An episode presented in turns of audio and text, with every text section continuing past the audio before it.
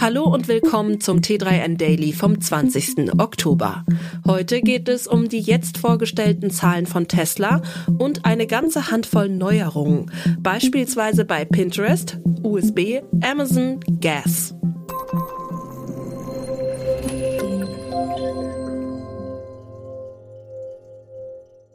Trotz hoher Inflation und weltweiter Konjunktursorgen hat Tesla den Gewinn im dritten Quartal kräftig gesteigert.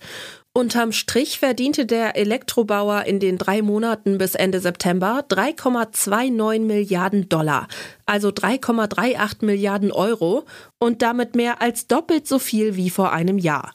Das teilte Tesla am Mittwoch nach US-Börsenschluss mit. Die Erlöse nahmen um 56 Prozent auf den Rekordwert von 21,45 Milliarden Dollar zu, blieben aber unter den Markterwartungen. Analysten und Analystinnen hatten mit einem Umsatz von 22 Milliarden Dollar gerechnet.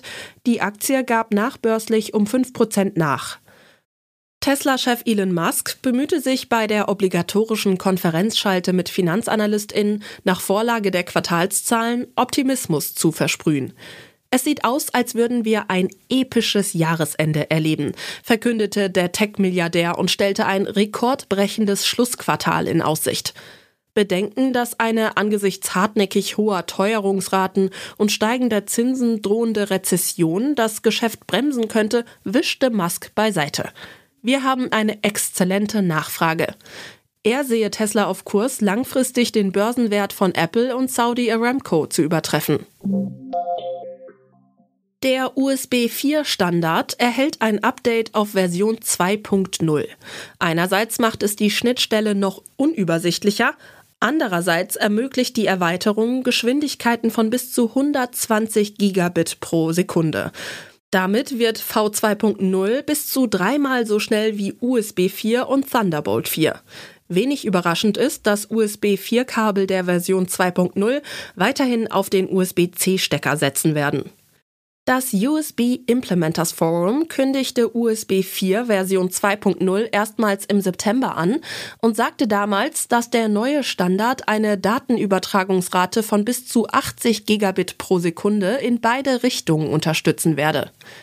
Dies werde durch eine neue Architektur der physikalischen Schicht, die auf PAM3 Signalkodierung basiere, realisiert.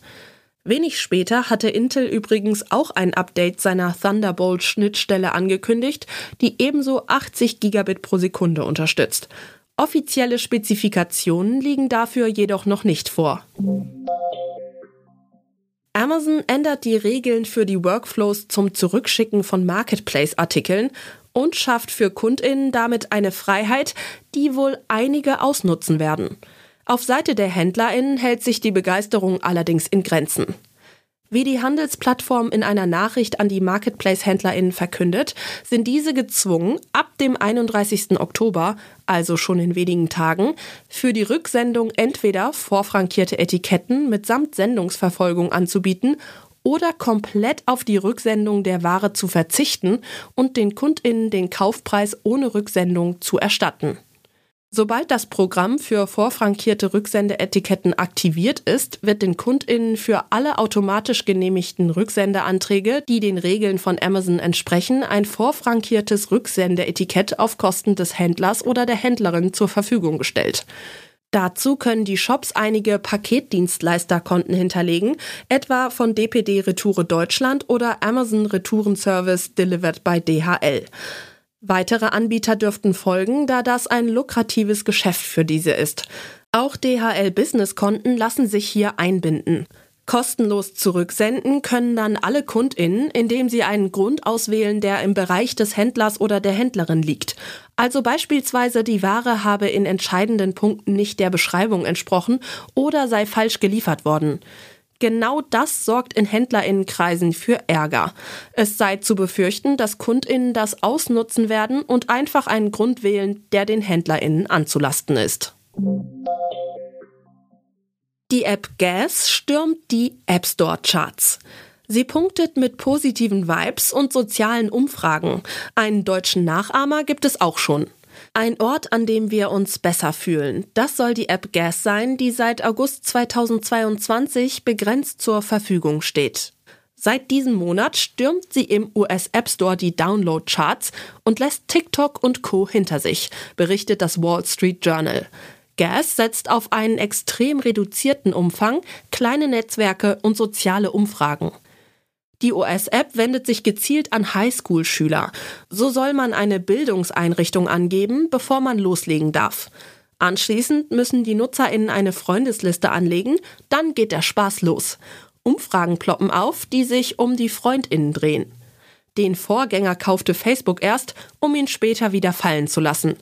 Nun startet das Unternehmen Find Your Crush einen neuen Anlauf und hat schon Copycats auf den Plan gerufen. Der deutsche Nachahmer stand letzte Woche im hiesigen Apple App Store auf Platz 1. Die deutsche App Slay sieht dem US-Chartstürmer zum Verwechseln ähnlich. Sie listet aktuell im deutschen Apple App Store auf Platz 2 hinter Be Real, dessen Funktion nun schon TikTok kopieren will. Pinterest bezeichnet sich gerne als eine Plattform, die alles anders macht als die Konkurrenz.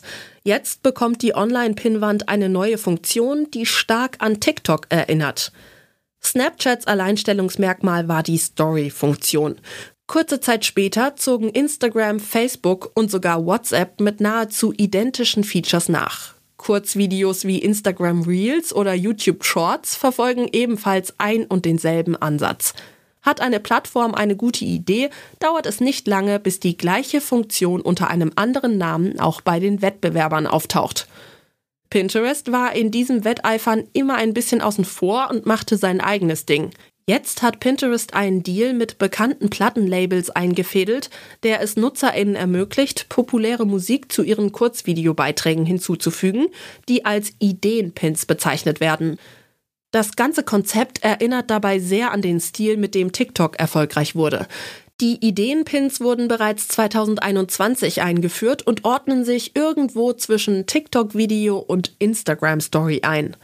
Durch das Hinzufügen der nun möglichen musikalischen Untermalung der Inhalte bringt sich Pinterest selbst näher an Kurzform-Videoangebote wie Instagram Reels und YouTube Shorts, die wiederum in Konkurrenz mit TikTok treten. Das war's schon wieder mit dem T3N Daily für heute. Noch viel mehr zu allen Aspekten des digitalen Lebens, des Arbeitslebens und der Zukunft findest du rund um die Uhr auf t3n.de.